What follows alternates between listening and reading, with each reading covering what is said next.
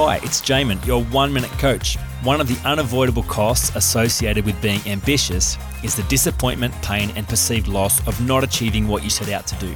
Now, I'm sure it is possible to live in a space of true presence where you are able to simply accept what is without needing it to be different. Yet, until you've truly broken through into this realm of having no expectations, you will suffer when things don't happen the way you like them to.